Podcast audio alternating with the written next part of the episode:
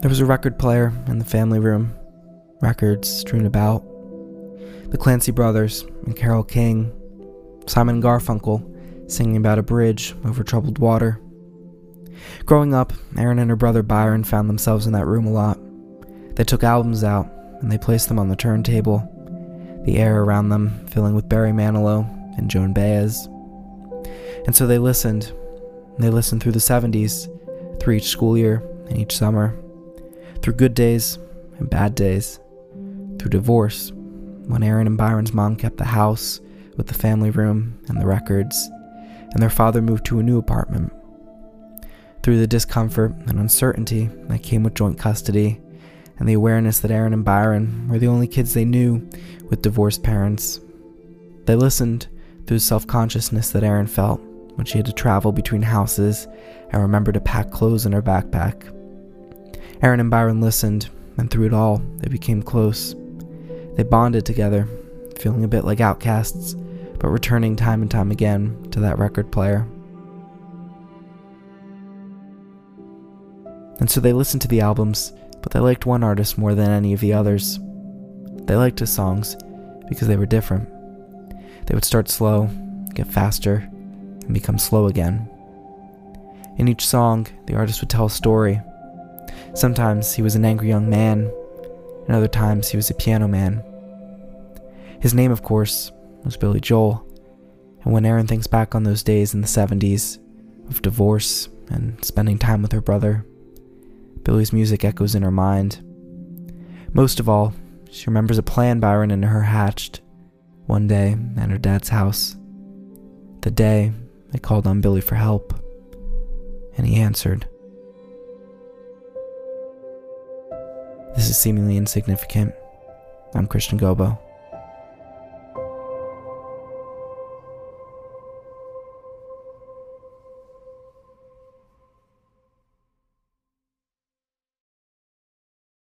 After their parents got divorced, Erin and her brother would spend half their time at their dad's new apartment.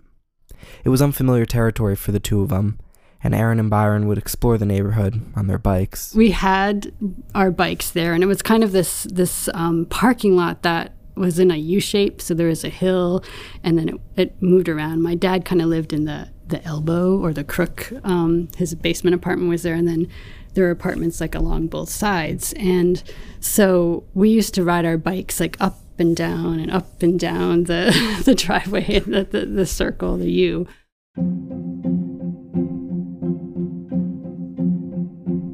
There are these two older, they seemed ancient to me because they had white hair.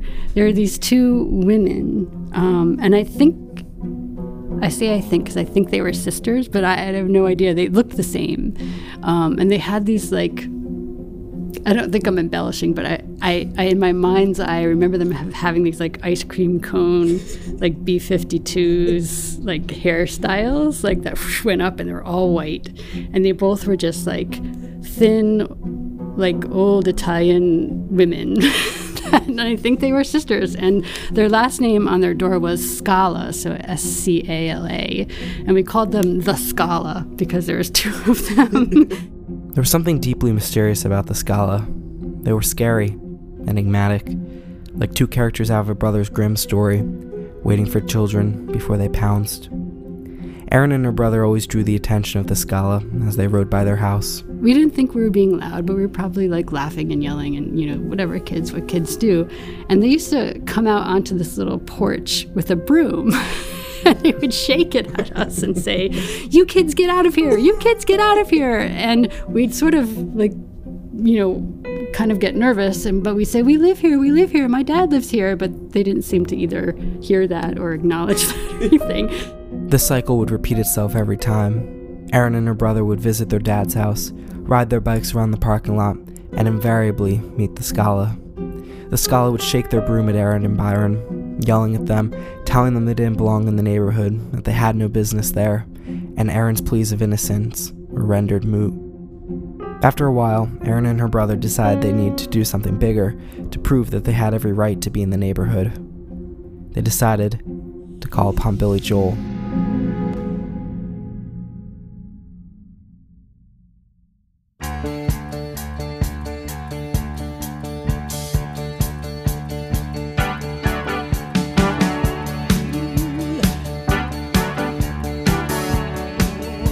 we decided that Billy Joel's words were exactly what we needed to say to them.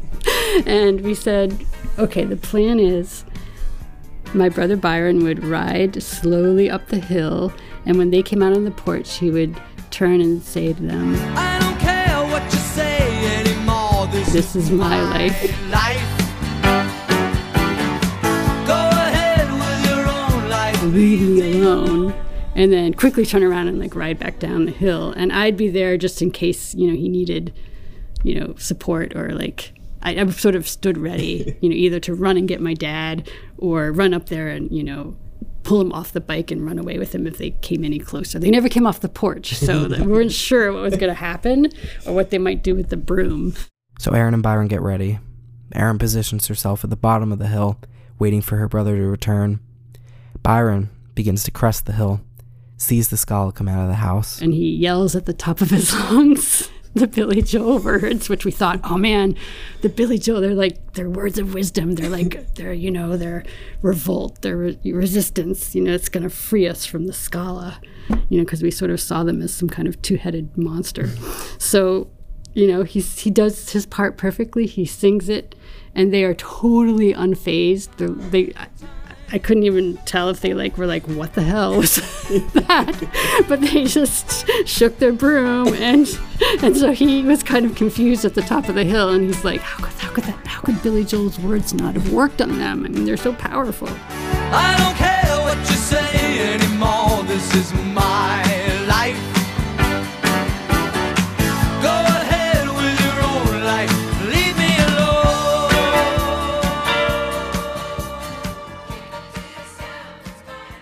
Defeated, Erin and her brother retreat back to their father's house. They break down and tell him everything about the Scala, about Billy Joel, and the broom. we told them we had this plan and we told them you know we sang we sang these billy joel words to, to them and they didn't they didn't acknowledge it and they didn't go away and didn't scare them um, and we thought we were standing up for ourselves so my dad actually comes out my dad's a big guy he's like used to play football and he's got these huge calves and he's like six two and really terrifying. Um, and so he walks up to them and is like you know hello my name's jim rose. I don't really know what he was saying because he was up there and we stayed down at the bottom of the hill.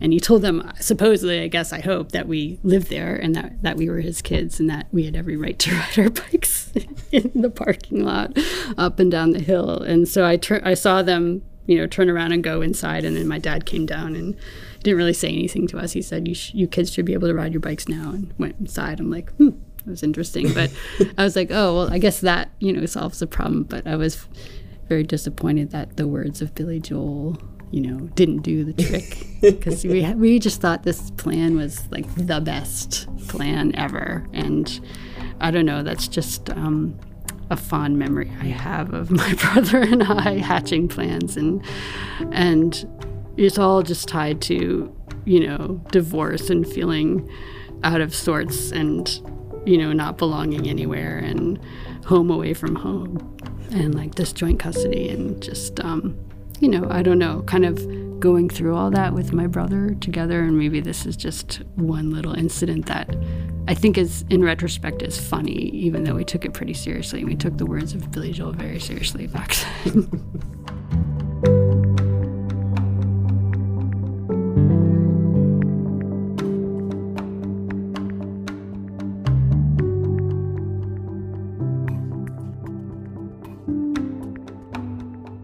It, it, it it's like funny. I think the tendency to like vilify the the uh, older neighbors too.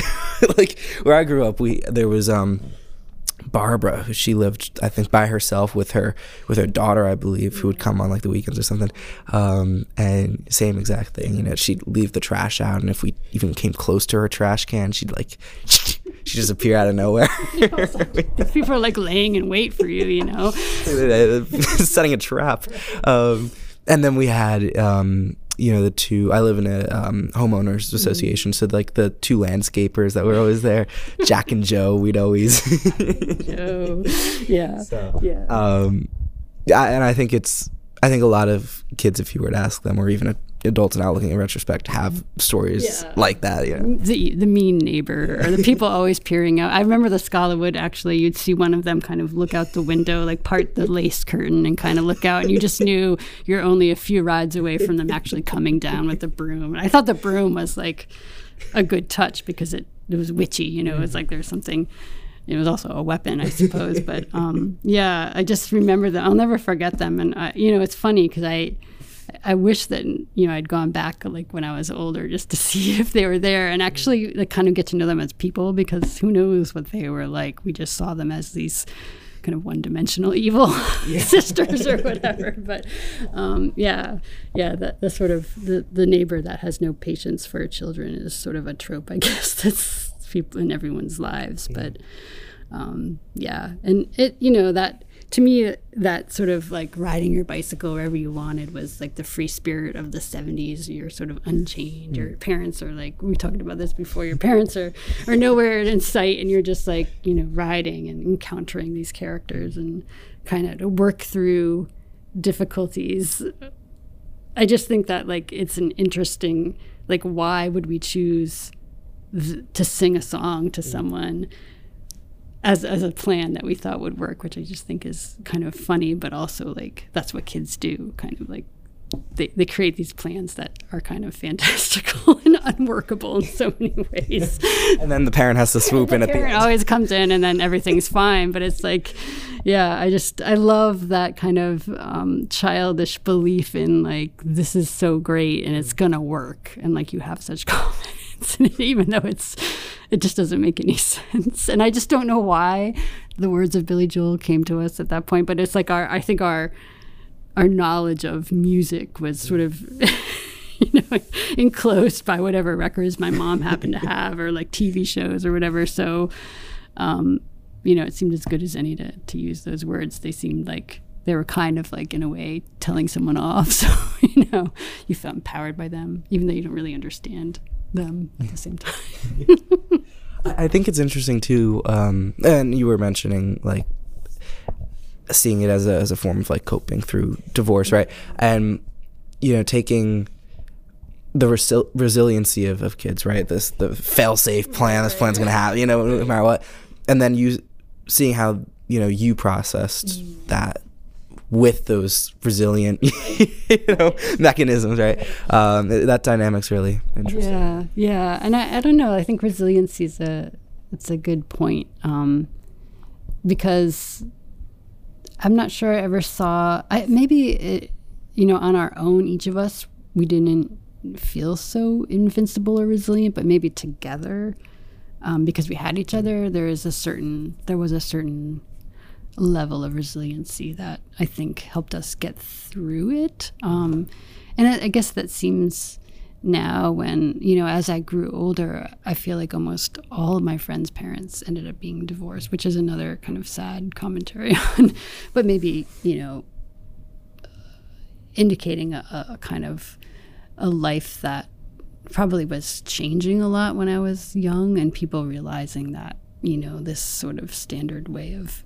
existing with one person over a long period of time is really not always tenable for some people. So it's interesting that at that moment it felt like it was such an anomaly, but then it became so much more popular for children to have to work with divorced parents. And in the end, I think I was glad that it happened when I was young, five or six, rather than in high school when that would have been a harder time.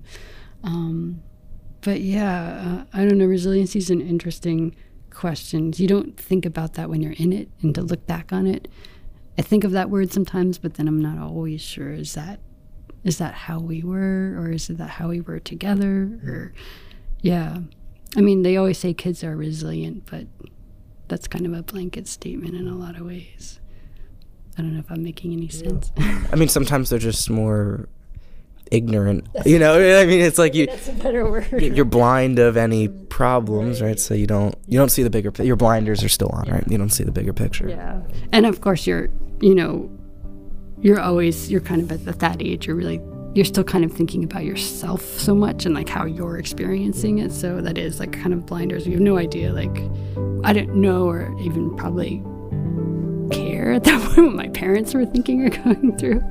Um, but I don't know. I think I don't know, latching onto these things of theirs, like to my mom's records, because they were a part of her. So, like, maybe latching onto those sort of things, like, well, she probably listened to this record and liked this song or whatever. And so they listened. They listened through the 70s, through divorce. They listened as they rode bikes, to cope, to heal. They listened to Barry Manilow and the Clancy brothers. Mostly, though, they listened to Billy Joel, to his songs that started slow got faster, and became slow again. To his song that reminded them that this was their life. Go ahead with your own life and leave them alone. They listened together and they processed the new life that they had.